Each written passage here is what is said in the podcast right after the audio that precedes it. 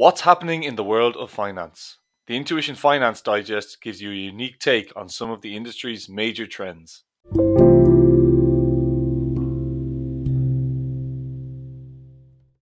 While the failed crypto exchange FTX has heightened uncertainty over this asset class, another potentially seismic event for the industry took place recently when the Ethereum blockchain merged with another blockchain, Beacon Chain. The merge saw Ethereum switch its verification system from the established proof of work protocol to a proof of stake approach, with major implications for sustainability, scalability, and other factors related to blockchains. While the attributes and potential benefits of blockchain technology have been apparent for some time, one of its most high profile drawbacks, particularly as the sustainability movement has progressed, has been the high levels of energy consumption involved in the mining process.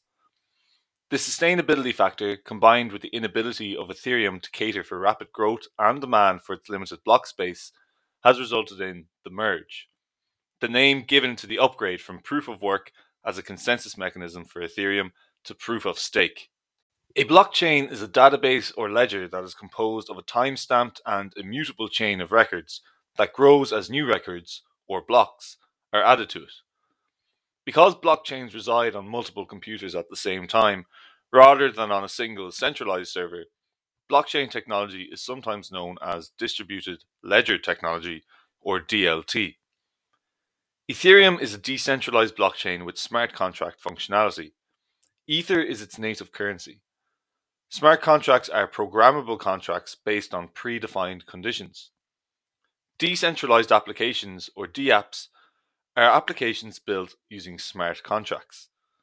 DApps are increasingly popular, challenging the capacity of the network. Since the inception of blockchain, proof of work has been the consensus mechanism for blockchain construction.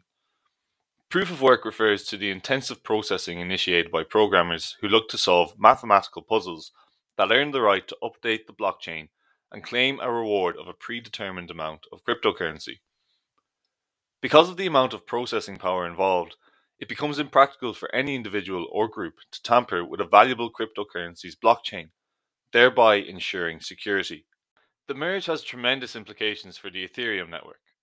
Perhaps the greatest is in relation to sustainability and the shift from the energy intensive and operationally fraught mining process of proof of work to proof of stake, which requires minimal energy consumption. In order to discourage malicious behavior when validating transactions, Proof of work validators need to tie up substantial sums in hardware and electricity expenses. Instead, proof of stake requires participants to post Ethereum as collateral. Their costs, therefore, are limited to the opportunity costs associated with locking up that capital, reducing Ethereum's energy footprint by more than 99%. The substantial costs involved with proof of work means there are significant economies of scale possible which benefits large participants and comes at the expense of individuals and smaller actors. The result is concentration of control of the network by larger players. Proof of stake eliminates this, as all that is required to participate in network validation is the staking of a sum of Ethereum. This democratization of participation essentially promotes decentralization of the network in terms both of size of participants and geographic spread ultimately making the network more secure. Slashing is an additional security feature of proof of stake, allowing the network to seize a portion of the stake assets of malicious actors or remove them from the chain entirely. The lower costs associated with the proof of stake system also mean that Ethereum will be able to pay validators less in reward for providing the same level of network security. This eliminates the inflationary nature of blockchain ecosystems. The merge also promotes scalability through the introduction of sub blockchains or shard chains that split the network horizontally into smaller component pieces. This structure means less processing burden on the network's nodes. Instead of having to store all blockchain data and validating transactions across the whole network, the chains limit this to a much smaller component of the network. This allows validation to take place on cheaper hardware, meaning more global participation and decentralization of the network. The merge has been criticized for being an overhyped event. The criticism appears to relate to transaction speeds and fees, specifically gas fees, and the fact that neither of these are expected to be reduced post merge. Gas refers to the unit that measures the amount of computational effort required to execute specific operations on the Ethereum network. Because each Ethereum transaction requires computational resources to execute, each transaction is subject to a fee, known as a gas fee. These fees are paid in Ethereum's native currency, Ether. According to Ethereum, the merge was a change of consensus mechanism, not an expansion of network capacity, and so was never intended to lower gas fees. Likewise with transaction speeds.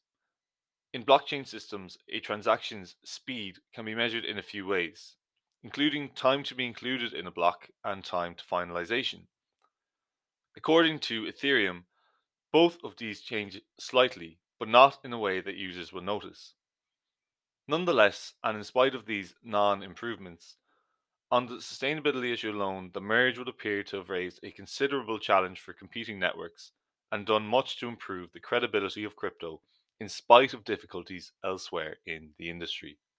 If you'd like to learn more about this area of finance, Intuition Know How offers a cryptography and blockchain course, along with tutorials on fintech, data security, and IT and business.